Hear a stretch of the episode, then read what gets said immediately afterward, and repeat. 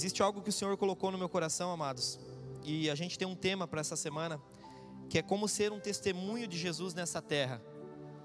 E eu queria começar fazendo essa pergunta para você, se você durante a ministração a gente vai construir alguns lugares, a gente vai falar algumas coisas, e eu quero que você realmente sonde o seu coração, independente do tempo de igreja que você tem, do lugar que você ocupe ou o cargo que você tenha, independente de quem você seja.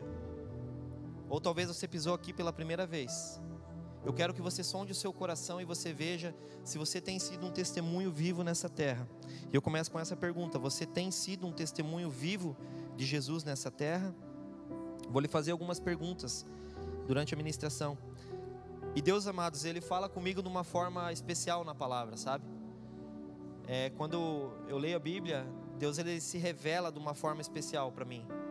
E eu estava lendo Mateus uma passagem muito conhecida que fala do batismo de Jesus, fala logo após que Jesus ele vai ao deserto a ser tentado pelo diabo, certo?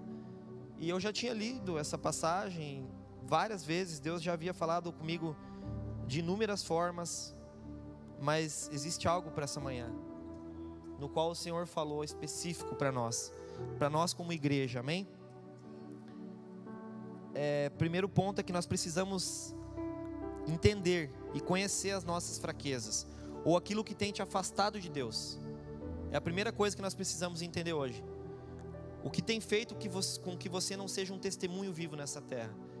E aqui não importa o tempo de caminhada, não importa o tamanho do pecado, não importa. A gente vai falar de alguns pecados, algumas áreas da nossa vida. E não importa qual ela, qual seja ela. Eu quero que você realmente veja e sonde o seu coração e reconheça, porque o Espírito Santo vai te mostrar. Então eu queria começar falando algo, que nós somos divididos em três partes, ou vamos usar assim, três esferas: corpo, alma e espírito. Quantos sabem disso?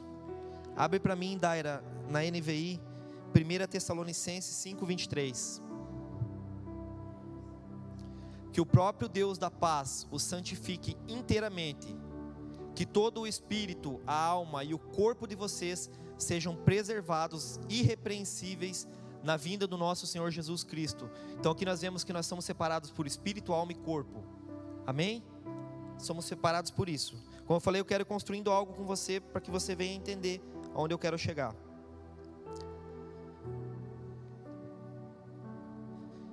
E daí buscando, né, alguns exemplos na Bíblia de homens, pessoas que caminharam nos evangelhos ou Antigo Testamento que foram um testemunho vivo nessa terra. E aí eu comecei a procurar e eu conversava com a Letícia, eu falei, aí a gente começou a levantar alguns nomes, né? Pensei, poxa, Davi. Mas Davi errou, Davi caiu. Paulo, ah, mas Paulo por algum momento ele errou, ele falhou, ele pecou. E a gente começou a levantar alguns, alguns nomes e a gente não conseguiu chegar a lugar nenhum, a não ser Jesus. Então o nosso modelo ele tem que ser Jesus. Amém? Repita comigo, nosso modelo tem que ser Jesus. E eu queria ler Mateus, Mateus 3, 13 ao 17. Coloca lá para nós. Então Jesus veio da Galiléia ao Jordão para ser batizado por João.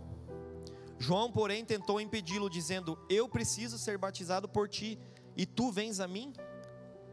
Respondeu Jesus: Deixe assim por enquanto Convém que, que assim façamos, para cumprir toda a justiça. Repita comigo: para cumprir toda a justiça. E João concordou. Assim que Jesus foi batizado, saiu da água naquele momento. O céu se abriu e ele viu o Espírito de Deus descendo como pomba, pousando sobre ele. Então uma voz dos céus disse: Esse é meu filho amado, de quem eu me agrado. Em outras versões fala: A quem eu me comprazo a quem eu tenho prazer, a quem eu fico feliz. Amém? Então,